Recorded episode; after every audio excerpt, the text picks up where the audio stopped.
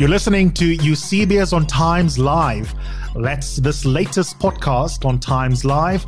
And it's me, Eusebius McKaiser, exploring the major issues of the week.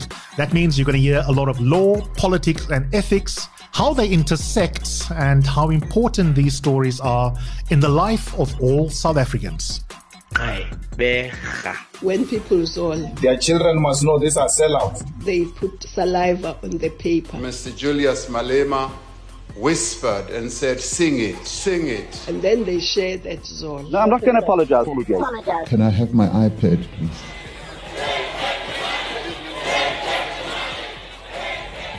So they stole it.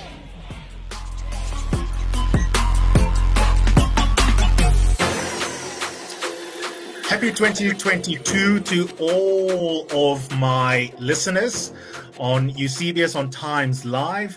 This is a wonderful experiment we're starting the year with using a new platform, um, StreamYard, in which we are essentially recording live and interacting live with you, which I have been missing um, since I left talk radio. And although I love podcasting, the disadvantage of podcasting is that I pretend to be talking to you directly. But of course, I only know your thoughts after you've listened, not in real time to the conversation. And today is very, very different because there will be multiple opportunities for you in real time to be chatting to me and to two of my wonderful guests. I'm going to introduce them in a second, but let me tell you what it is that this episode is about, the very first one for the year. Part one of the state capture report was released yesterday. Unless you are an absolutely brilliant reader or a speed reader, you're probably slowly making your way through the more than 800 pages of this huge first edition of the state capture report. And it deals thematically with a number of areas. It deals with South African Airways and some of the affiliate related state owned companies. From there, it segues into the new age, which is not, it turns out, a newspaper.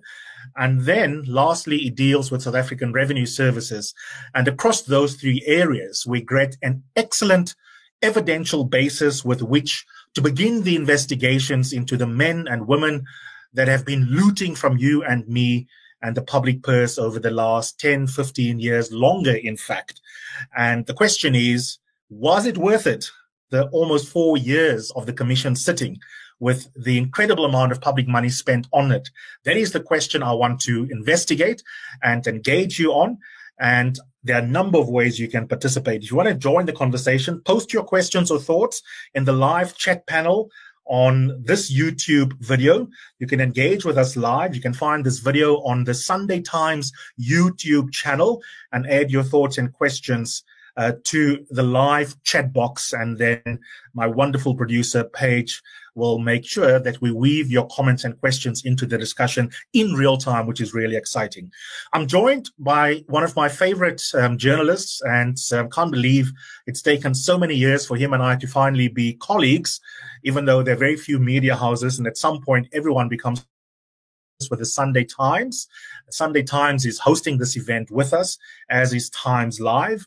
And a little bit later, I'm hoping, technology working, to be joined by Nicole Fritz as well, who has got an excellent new job um, she's obviously well known for her leadership within civil society organizations, but her latest role is at the Helen Suzman Foundation. They too have been credible vanguards in the fight against corruption for a more just South Africa. So once Nicole is online, I will bring her into the discussion. In the meantime, I want to say how's it to Sabelo, who's all the way in the Eastern Cape, uh, but being the good sport that he is, he's agreed to be part of the conversation, even though we'd rather be on the beach sipping lattes. How's it, Sabelo? morning, morning, Yubi, and morning to, to everyone joining us uh, on the various platforms. Happy New Year. Thank you. Compliments, as they say. And um, can we agree, by the way, when do we stop saying that? I, I, I'm already tired of saying it. We need to all have like a universal rule. When is the last day you can say, same to you, compliments, Happy New Year? I, I think the first week of January is just about enough yeah. for me. I think as soon as you start putting kind regards at the bottom of the email, you should disregard. you should discard the top of it with uh, compliments overseas. Sabelo, yesterday was really important. I mean, it took an hour longer than was scheduled before part one of the state capture report was handed over. And I thought the important thing for us to do first is to really take in that moment. Um, and I want us to take in that moment and just really get your sense as a senior journalist in the country, as a South African, probably first and foremost, what the significance is of yesterday. That's a question I have for you. It's also a question I have for Nicole. And I think, given that we're now getting into the substance, perhaps I can bring in Nicole at this point. Um, technology seemed to have worked wonderfully well. Nicole, thanks so much for joining us. Congrats on your wonderful role at the Helen Suzman Foundation. I am so delighted. Uh, uh, Francis Antonie did a great job. You're going to do a great job. It is one of the country's best social justice institutions, not just the litigation work you do, and both your individual biography and that of your new place of employment um, is one that we are very proud of as South Africans. Thanks for joining this platform. Thanks, thanks, Eusebius. I'm so delighted to be here and to join this discussion with Sabelo. And thank you so much for the incredibly kind um, welcome. Uh, so I'm enormously happy to be here and look forward to the discussion. Thank you so much. Nicole, let's actually start with you instead of Sabelo and get rid of this mantle between him and me. Take in the moment for me. Yesterday is critically important from a oversight and accountability point of view. How did you feel yesterday? A, as a South African first and foremost, and then secondly, as a civil society organization leader. Well, as you say, uh, enormously important. Um, whilst it's not the culmination of the of the work of the State Capture Commission, it does result uh, does represent uh, the first sort of final product um, of its work. Um, that you know has been a, a signal accomplishment. Uh, you know the um, the the flighting for this this particular show indicated that the um, commission has been going on for three years, over 300 witnesses. Um, yesterday's uh, first part of the report indicated that it received over more than two, close to two million pieces of documentary evidence. Um, you know, the, the the amount of material that it has had to engage with is is tremendous. Um, and and so I think um, the production of this is a is a signal accomplishment. That said, um, that has to be tempered with a kind of sense of of, of sick horror um, at what it speaks to. Um, and and I think you know we we've many of us um, engaged citizens have been watching the testimony, um, know uh, the extent of the corruption and abuse that that has come to light. But I think having it represented in the report as it has been, um, having it carefully passed and analysed, you know, where where people have spoken and disclosed the extent of wrongdoing, and then putting that side by side with mm. the supposed the, the perpetrators of that and their failure in, to, to answer so that often it's just simple bald denial um, or the most um, uncredible type of response and i think yeah. that type of presentation makes it ring so much more true um, and i think uh, you know alarmingly um, and I think, mm. as I mm. said, sickeningly, um, when we think about how much um, is needed in this country to uplift Absolutely. so many, um, and and that money, uh, that that money that has been taken, that has been wrongly misappropriated yeah. from the public of South Africa, I think that can only leave us with a sense of sick horror. I couldn't agree with Nicole more, Sabelo. I had discombobulated feelings. On the one hand, I thought to myself, the archiving of facts matter because you need a factual basis with which to legally hold the scoundrels accountable. And also the facts matter so that you and I can use the facts politically as active citizens, as voters, and decide what we want to do with those facts. And to that extent, I thought it was really important from a democratic point of view what happened yesterday. Yeah. On the other hand, I also thought and I know you felt the same from our WhatsApp conversation this morning, that I really hope yesterday is not merely symbolic. We are very good at analysis paralysis in South Africa. And the true value of a commission of inquiry lies ultimately in whether or not it leads to genuine justice and genuinely repurposing institutions to again be fit for purpose. And so, on the one hand, I recognize the procedural significance of yesterday, but I also, like Nicole, want to constrain my excitement by realizing that the hard work only starts probably from the end of February. How do you feel, Sabelo? Yeah, I think um, it's the exact same thing, to be honest, Eusebius. I think, um, but for me, there is, you know, a little bit of uh, of excitement. You know, I think, you know, from a journalist's perspective, um, some of these things we've been grappling with since 2012. You know, and I mean, I don't need to tell you about the sort of anxiety that you know, one often gets after you publish a splash. You know, people always imagine that you sit there on a Sunday, you know, satisfied with yourself. But another part of you is also sitting there and thinking that my word, you know, do I get the total context of what I've written? You know, have I actually maligned an individual?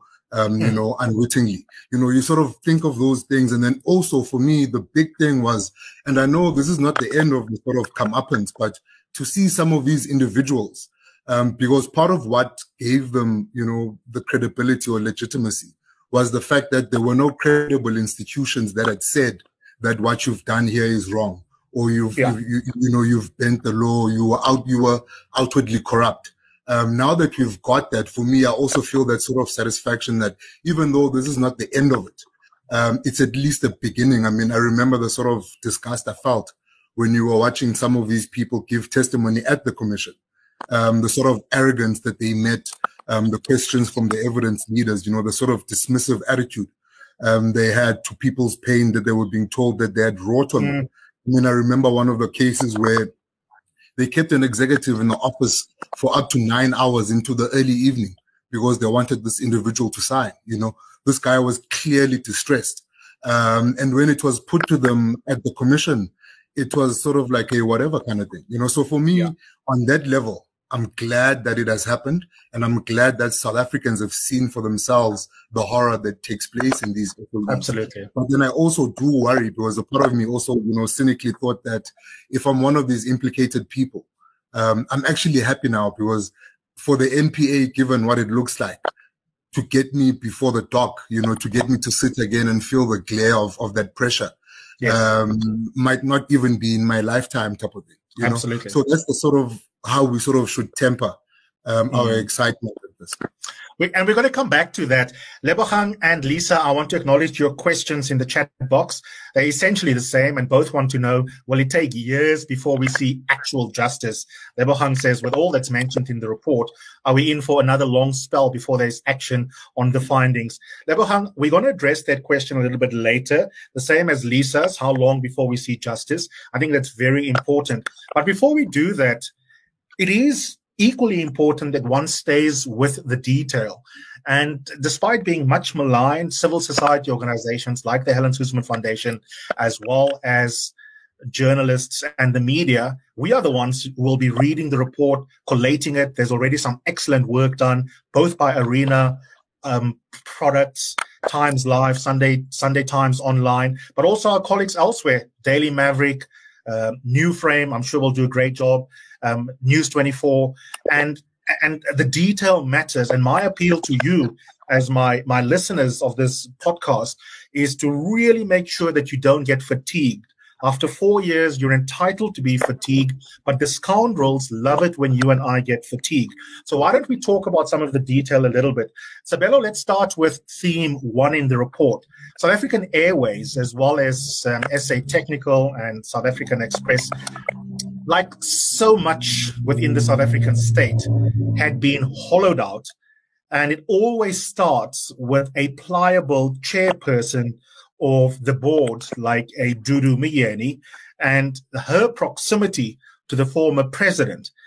It is just incredible how that enabled the national carrier to go from being proudly taking South Africans across the region, allowing for trade and commerce to take place, and also for us to just be able to fly around the world and to carry South African citizens everywhere.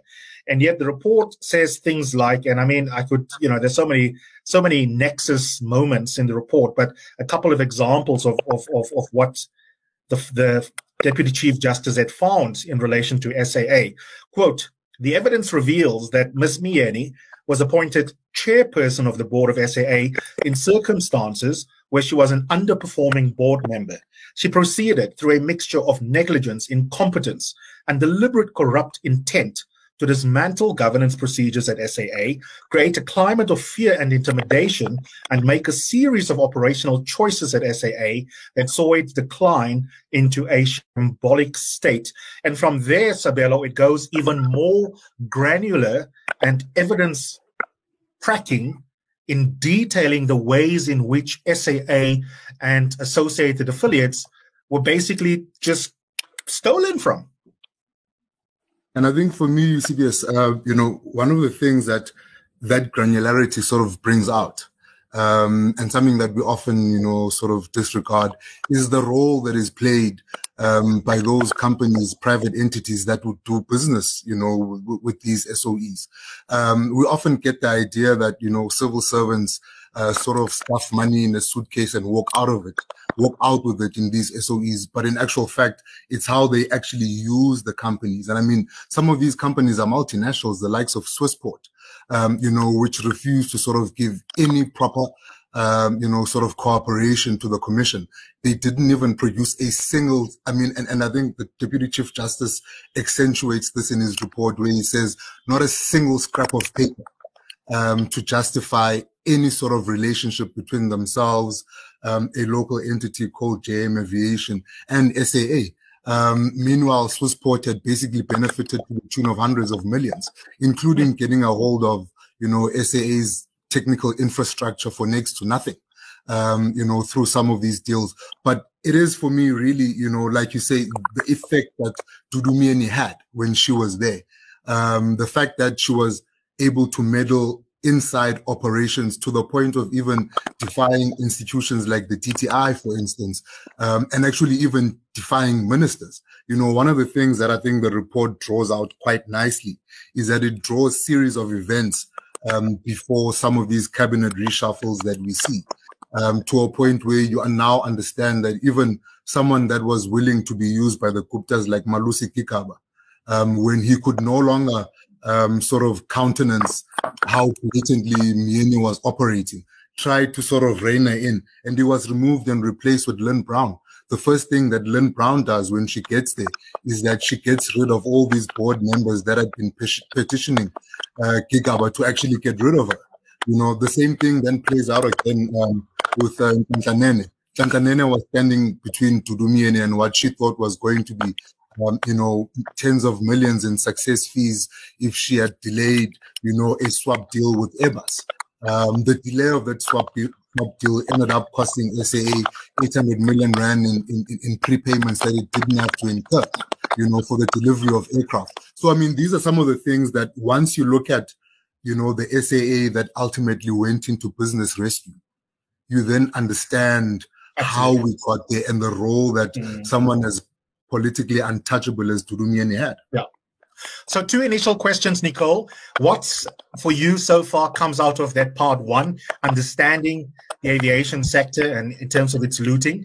And then a sort of parenthetical question. In addition to that, how important is it? Speak directly to the public to really stay with the detail and explain why the detail matter, even if it can be mind numbing.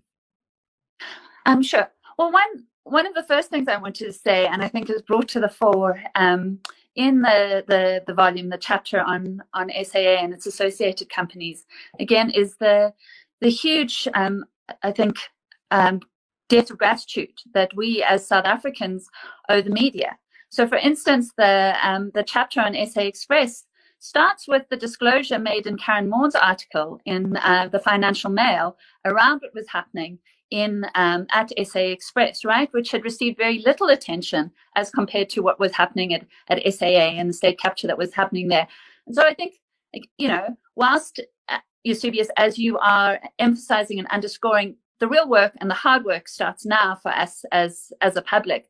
I think we also need to take the time to acknowledge and pay tribute to those who've allowed us to get to this this place. And I think that that is very much the kind of investigative journalist of this country, like Sabelo. So thank you, um, and to you, Eusebius, and to and to your colleagues. Um, I also think what the chapter bears bears out, uh, and when one was speaking to speaking um, of uh, Miss uh, malfeasance and the facilitators that she had around her, like Miss Kwinana, Um, you know, and their uh, uh, uh, their conduct was just brazen and and shameless. But I think sometimes we think, oh, you know, I mean, you know, corruption, uh, misappropriation of funds. I mean, yes, there are victims, but they're faceless victims. And I think what is important to also bear in mind is is the enormous number of individuals, and I think this is highlighted in the report, who actually did seek to resist uh, the efforts of those like Ms. Myeni and Ms. Kwinana Susabelo. You've already spoken about that example of Mr. Dawa, where he was refusing to sign uh, the documents that um, he was under considerable pressure, hours long pressure from um, Ms. Myeni and Ms. Uh, Kwinana to do. Um, and, and the threats that were issued against him, and not only against him and Ms. Mshe, but several others within SAA employ, and that in fact, Ms. Myeni fabricated whistleblower reports in order then to undertake disciplinary processes against uh, various persons who were seen as thwarting uh, their their attempts to engage Absolutely. in abuse and malfe- malfeasance. And so we also have to recognize, I think, the direct victims of of you know the actions of of the perpetrators of state captures, and and again owe them um, owe then a, a debt of gratitude. And we must we must think about how we do that in a way that is meaningful and, and real, mm. because we do owe them a tremendous um, debt of gratitude. And then the second thing, um, Eusebius, just in terms of, of why the detail matters, um, and we'll we'll speak about uh, some of the recommendations, and they differ in the the degree of granular, granularity and detail. But there are a number of recommendations for prosecutions, and those are not necessarily just broadly formulated, right? They are here are the individuals, specifically named individuals, and here are the types of charges that we are recommending be pursued, that they should be charged under these pieces of legislation. And you have then got all this there's evidence in the report and then documentary documentary evidence underlying the report that can be um, uh, obtained that is going to facilitate the those prosecutions um, and hopefully the obtaining of, of, of, meaningful justice. And I think it facilitates our role as the public in in tracking and monitoring the role of our criminal justice system and particularly the National Prosecuting Authority in moving through with those recommendations. So if the kitchen has been hot for the National Prosecuting Authority, and it has up to this point, it is boiling. And the expectation on the South African public that we should see prosecutions coming out of this report um, are exceptionally high and must be exceptionally high. And there must be all sorts of pressure. And we have the information to make that pressure meaningful. Mm. It is so interesting knowing what I want to do with this discussion and where the public headspace is at. And this is what I love about live interaction. Apiwe says, is there political will to realize the value of the commission and enforce justice? Or can the civil can civil society alone achieve justice? A Apiwe, that's a really important question. There was another question from another one of our listeners and um, re- readers of the Arena Holdings publications to the effect of can you really trust the president to do his job in terms of go, go, running with the recommendations when there are so many underperforming ministers that are still running ministerial positions, Blade Bucks, Pravin, etc. Who's fooling who here? And that is from Nozipo Mboweni. And I want to come back to those questions. But what's interesting about those questions is the public is baying for justice and consequence management. And I'm trying to slow down the public by saying, we'll get there, guys, but it's first important to understand the beast. Um, and I think maybe in five minutes' time, I'm going to have to be led by the public on where this discussion goes. Because my thinking was, unless you understand the nature and the scope of state capture, you can't begin to come up with what the right interventions are. It's the same with any kind of problem solving. You need to know that the problem exists. How big is it? What is its nature before you can storyboard a solution? So I know that as the public, as South Africans, we want to know where to from here. Can the Helen Suzman Foundation alone do something? Can Section 27 do something? Can Equal Education do something? But before we can even answer that question, we have to come to terms with understanding what we are dealing with. So I want to spend a, one or two more minutes just unpacking the nature of the beast, Sabelo, because as I'm listening to Nicole, I'm thinking to myself, the other thing that's important about volume one, part one of the state capture report is that Dudu is not a lone ranger. Yeah. We see Dudu intentionally being propped up in the hollowing out of SAA by, for example, the State Security Agency, by internal auditors. And that nexus makes my blood boil in the same way in which Nicole was describing in her taking in the moment feelings, just how horrific the report actually is. I want you both to speak into that because there's a difference between inflating an invoice, which is, let's call it low grade corruption. corruption, and higher grade corruption, where we go from inflating an invoice to actually repurposing institutions so that we are fundamentally subverting the entire democratic edifice. And when I think about the detail of the horror of SAA, we're not talking about individual actors. We're talking about an entire system that has to be understood, which is why the concept of state capture is a distinct concept and very different from mere corruption. Sabelo? So, and that's exactly the point, you see, because for me, it's, it's the network, right? I'll give you an example that's contained in the report. So one of the things that happens almost immediately after, you know, the board that was led by Cheryl Carolus, um, is removed, um, by Malusi Gigaba, the minister. Um, the new chairperson, um, of the board, uh, Vuyisile Kona, who then also comes in as acting CEO because they had managed to sort of chase out, uh, the CEO who was resistant, um, and then chase out some of the, all of the board members when they resigned.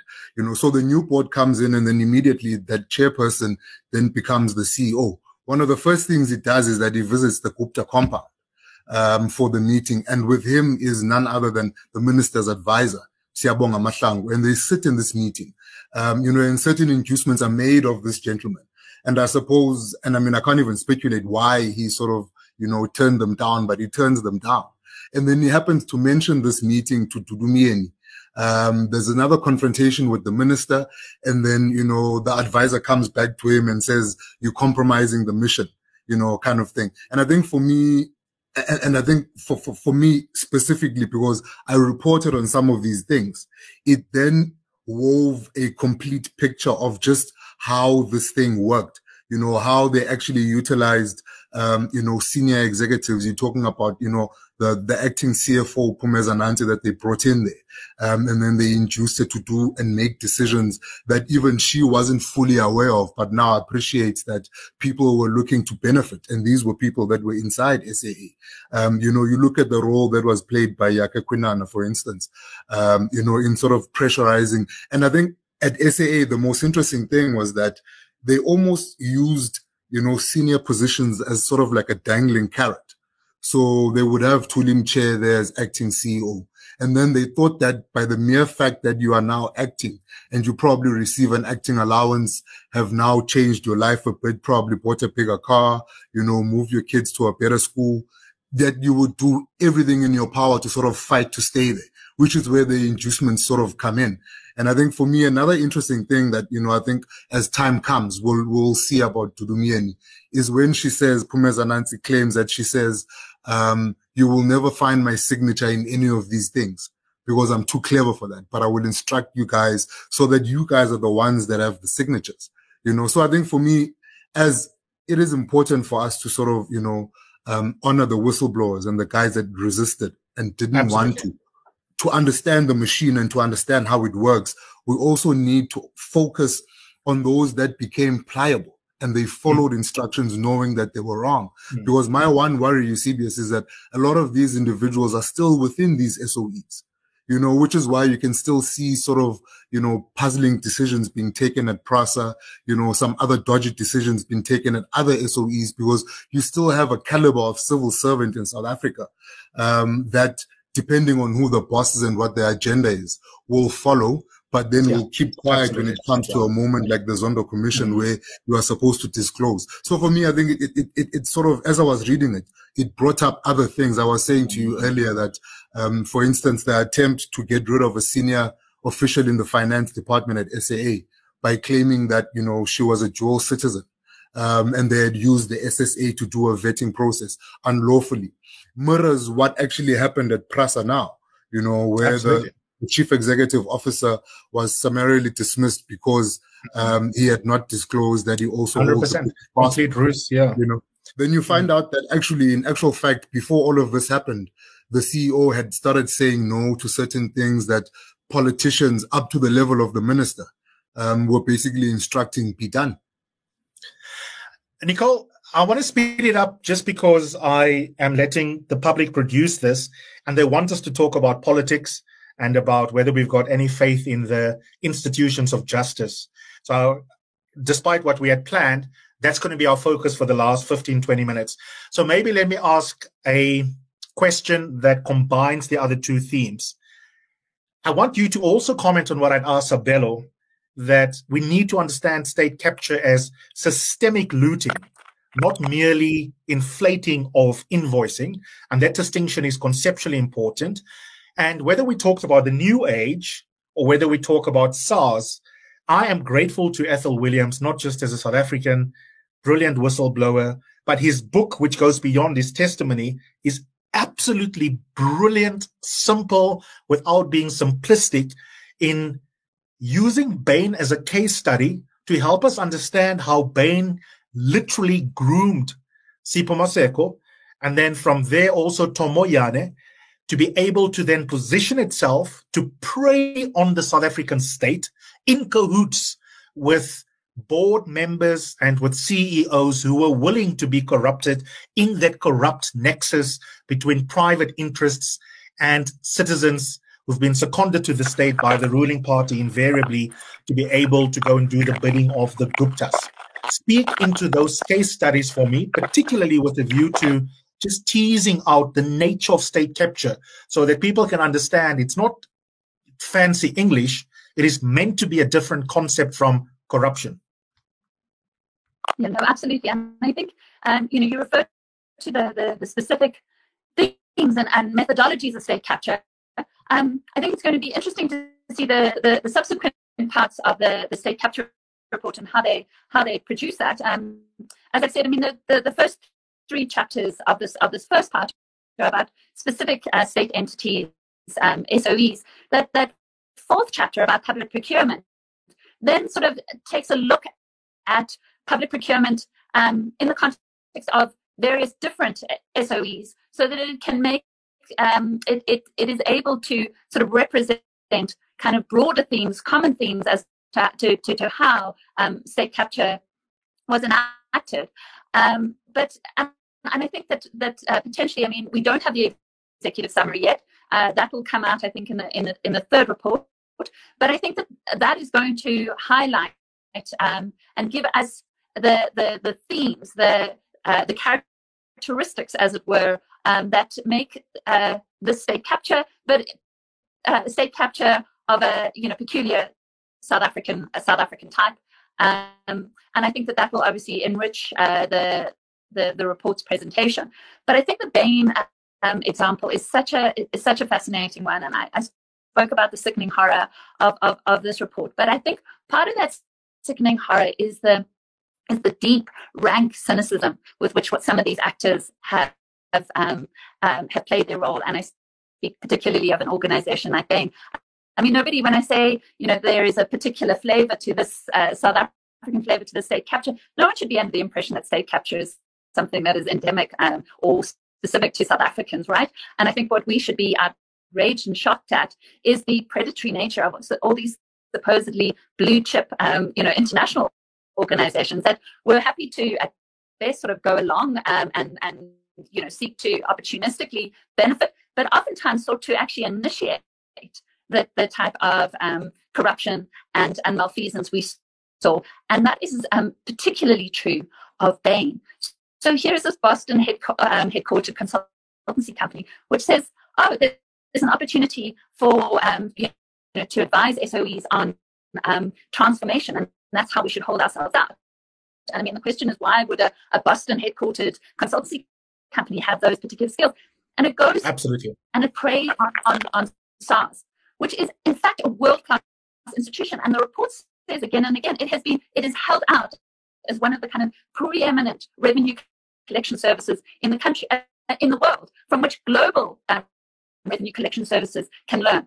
And Bain goes on. Not only, I mean, so here is where here is where the the malfeasance, the um, the intent, the, the malign intent of, of Bain um, finds company with the malign attempt of some political actors. Bain is there really to try and milk, um, you know, restructuring of SARS for all it's worth.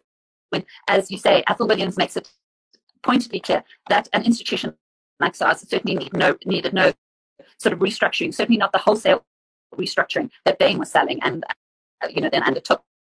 Um, but there was also that um, that meeting up with uh, with the political motivation uh, to to break this institution, not only in, order to gain as much money, but to break the institution in order to remove its competence. Right. So you know that's such an important point, Nicole. Absolutely.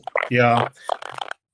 We're going to see whether we can just also get the line a little bit clearer with Nicole. But the point that Nicole was making while we're fixing the line is so important. I want to say one or two things, and I want you to to jump in from there.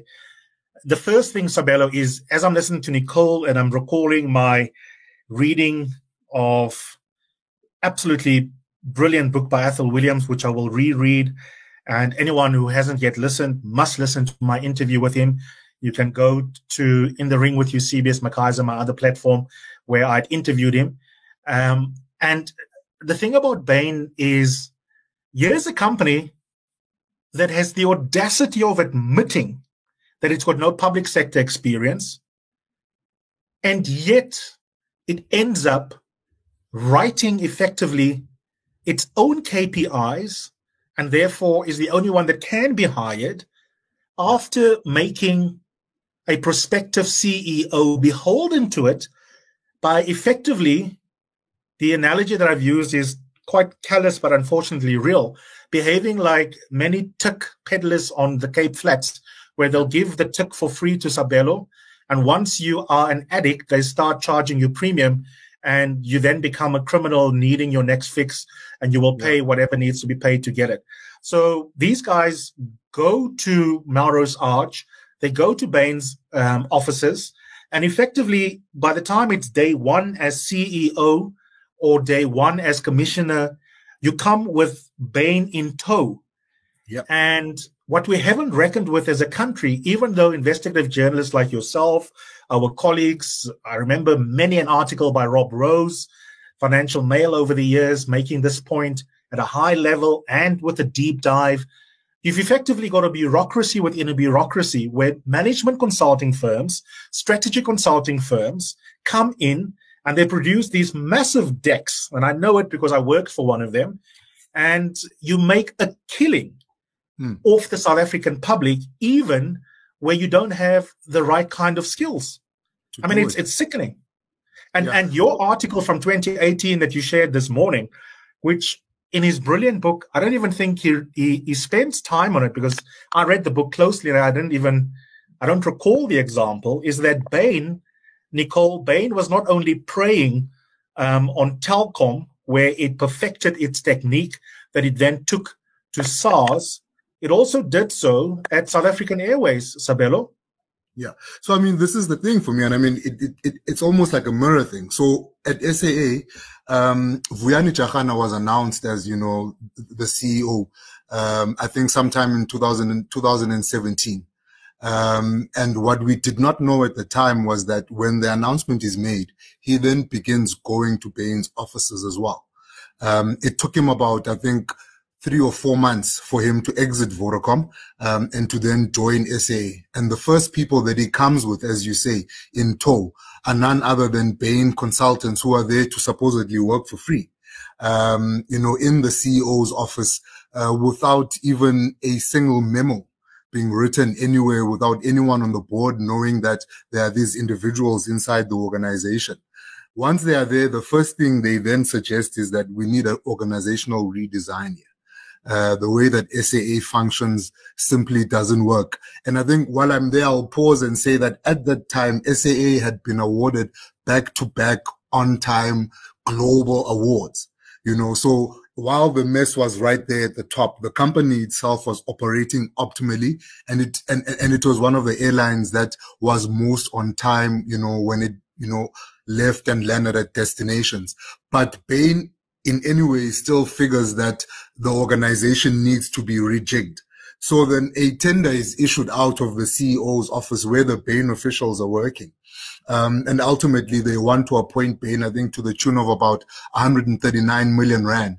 Never mind the fact that that specific tender was budgeted to be 8 million rand.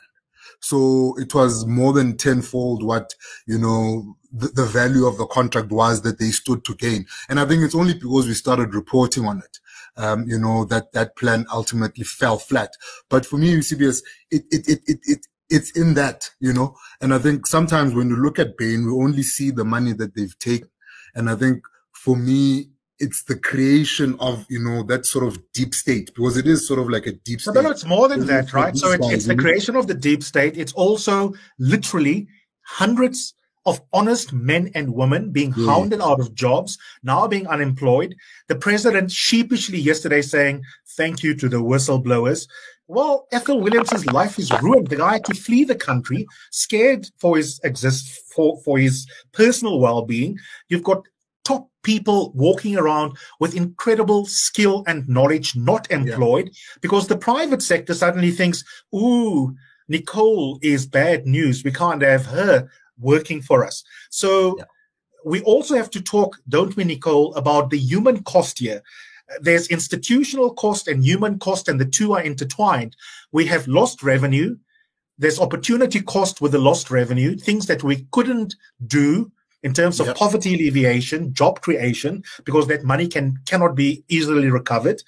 And in addition to that, you you have the brain drain that was intentionally set up in order to make sure that the capacity to go after tax evaders has been completely destroyed.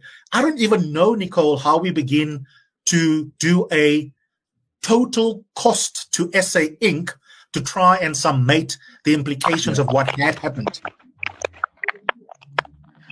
That's right, uh, Eusebius. I, I, don't think that the total cost can ever be known. I mean, we can put, you know, uh, uh, figures on on uh, the finances that were misappropriated, but as you say, the opportunity costs are never going to be known. Um, you know, the the human costs. Um, you know, what we might have been able to do. Um, the, the uh, yeah, where we might be um, were it not for for what had happened. Um, that will that will be never never be known. It is it is enormous. Um, but as you say, and um, and I and I believe, you know, I agree with this entirely. I mean, somebody like Athol uh, Williams has uh, performed um, such a huge service uh, to the country. I think um, one of the very nice touches in the report that I saw was that they that they um, acknowledged how important um, Athol Williams's contribution in, actually understanding the role of Bain um, its its predatory nature, um, how brazen and incredible it was that it sought to play the role that that, that it did, um, and that it was able to take along um, those it did um, in, in, that process. Um, and and yes, I mean the fact that Athol Williams currently is sitting outside of this country is feels you know too scared to return. The fact that we have somebody like Babita Deokaran who was the Department of Health um, official who was assassinated and we still don't have you know proper arrests um, and prosecutions there.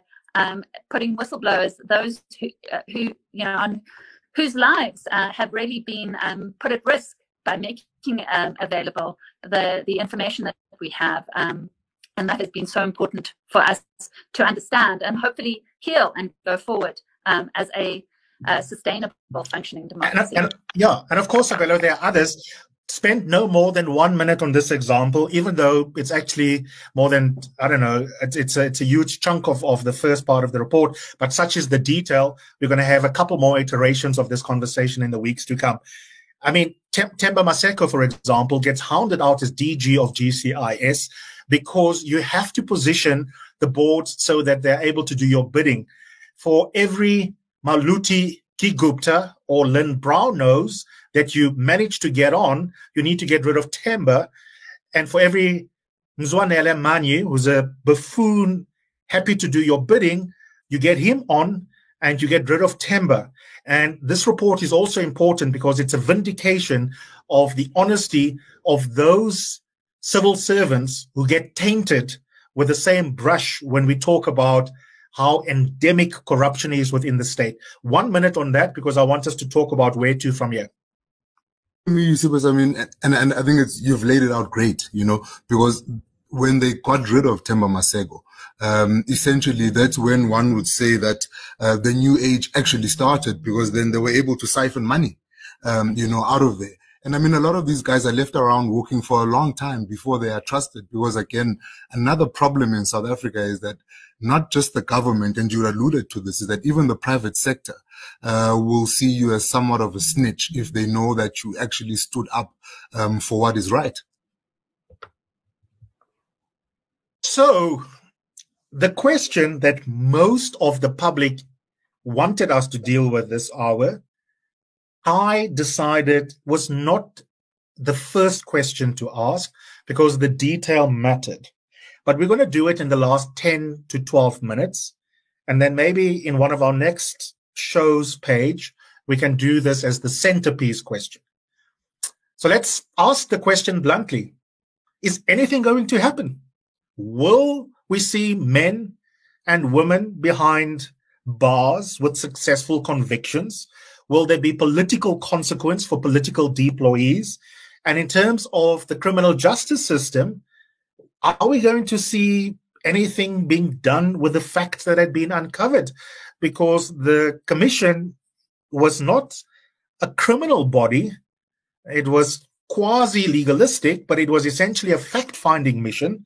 And most people watching this live discussion between us, Sabelo and Nicole, want to know why should we have faith that there will be consequences? Nicole? We'll get Nicole back in a second. So I think we've got you, Nicole. I mean, that's the dominant question. I mean, I'm reading the questions here at the bottom, and the theme running throughout them is skepticism in terms of sentiment and in terms of bold question. People want to know are we really going to see justice? I, I mean, I, I, do think that, that some of the recommendations that have been formulated um, are probably as detailed as, as, they can be. Um, so, as I said, they, they name the specific individuals, they set out um, uh, set out the specific incidents in which they're implicated, and then they actually speak about the particular types of legislation under which charges should be brought. Um, and I think it would be it, it would be very difficult um, to um, you know, for the National Prosecuting Authority not to move on those recommendations. That said, um, and it will be interesting to see in, in further volumes of the report, um, whether the National Prosecuting Authority is specifically looked at as an organization of state capture, because we know that it has been a, a, a locus of state capture and that it has been hollowed out, um, and that a number of the individuals who uh, were instrumental in the state capture there remain um, in situ. Um, and the question is, does the National Prosecuting Authority have the wherewithal then to, to move forward on these prosecutions? Certainly, I think that uh, what we've seen so far uh, in the recommendations is as much as we could have hoped for in terms of um, passing the baton to the National Prosecuting Authority and saying we've now capacitated you with the information so that you can move with uh, forward with these with these prosecutions. And I think it capacitates us and and uh, as the public um, to monitor the National Prosecuting Authority and not to be fobbed off with, oh, well, you know, investigations are Absolutely. ongoing. You know, these are the, hmm. types of, um, you know, the evidence that we continue to, to, to need to look for. Um, I think the public is in a much better position to say, well, you know, here the, the report has disclosed what is available. Um, there is, in fact, very little that you need to be waiting on in order to 100%. move forward with, with prosecutions. And I think that that is an important capacitation and empowerment of the public at large that mm. has happened, certainly as, as, a result of this first um, volume. Nkosana Chongwe says, I have zero confidence in our justice system, Sabelo, from a skill set and will to prosecute. If anything goes, you know, if you look at the July unrests, it gave us a sense of where we are going with prosecutions in this country it's such an on point remark. You can't fault the skepticism of Nkosane's comment. It's how many months later, we still don't know actually what happened yeah. around Durban and around Jozi. Yeah. Intelligence structures were found wanting. we still don't have proper charges formulated. If such an event in the public glare can't be dealt with successfully by the criminal justice system, what confidence should I have as Joe Soap, as Gogo Dlamini, that these looters that are the main characters in these reports will see their comeuppance?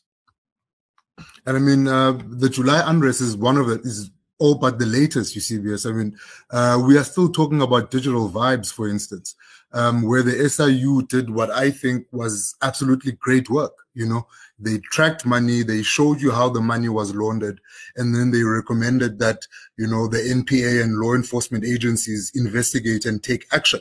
Um, it's been months now. We've not heard anything. And I'm saying, in my view, it's almost as if that was a ready case. You know, they showed you how the laundering happened. They showed you where the money was, who the actors are. Um, they told you that they've got affidavits from people who were complicit in the laundering. Um, you know, telling you that I delivered cat bags of cash and I delivered boxes of cash to the minister's son. This was money that was taken from the state. Um, and nothing has happened. Can you really blame South Africans for, for actually thinking that, um, you know, nothing will result from this. And I think for me, in as much as we can admit that there are problems with the National Prosecuting Authority, um, you know, there are problems with, you know, the ID and all of these other, you know, instruments that were set up to fast track the prosecutions. Part of the problem here is a lack of political will. Um, and the reason I'm saying that is because we now sit as, as citizens in this country, as journalists in this country, raising other issues that are, that are happening post what we call, you know, state capture, as if state capture has an, a beginning and an ending. Um, you know, but in the new administration itself, you know, the president is very hesitant to sort of deal with problems that are now cropping up. The fact that the July unrest has not been resolved. And I mean, we're not even looking at the individuals. We just want to get a picture of what's happening. Yeah. And the fact that you don't even 100%. have that is a problem. Absolutely. Absolutely. And, eh, you know, I suppose part of the, there's so many horrors. One can write an analysis piece about the multiple horrors to use the apt language of Nicole that comes out of this report. One of the horrors I think I was avoiding both as a moderator and as a citizen because I just can't deal with the horror so early in the morning, so early in the year, is the horror of us being at the mercy of ANC internal factionalism.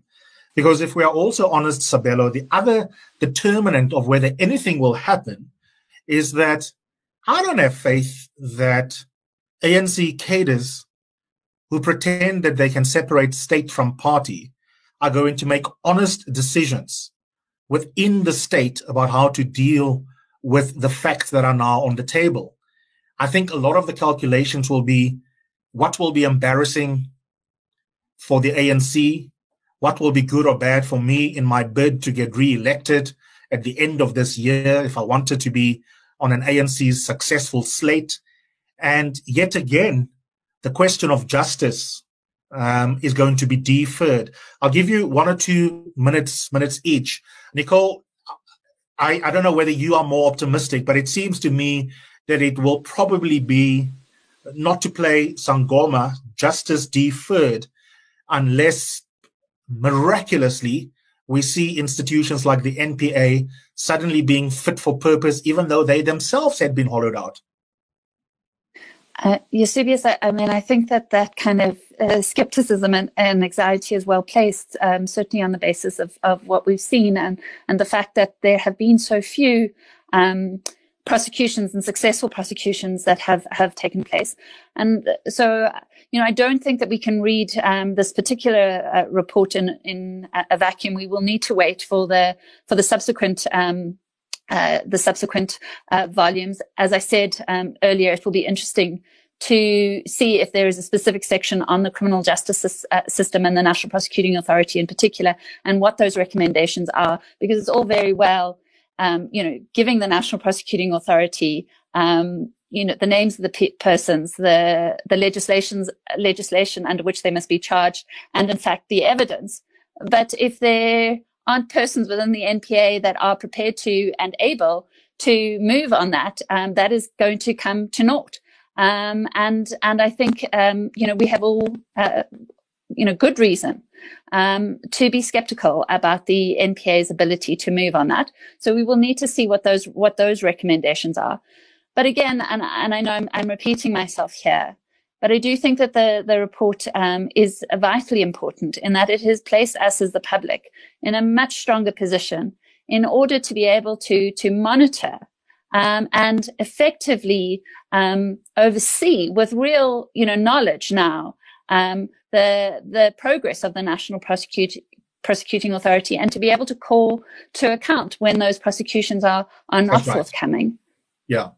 In addition, Nicole, speak to me about non legalistic and non adversarial justice interventions. And by that, I mean things like legislation that can be used to introduce greater transparency, for example, in the process of appointing a commissioner for SARS.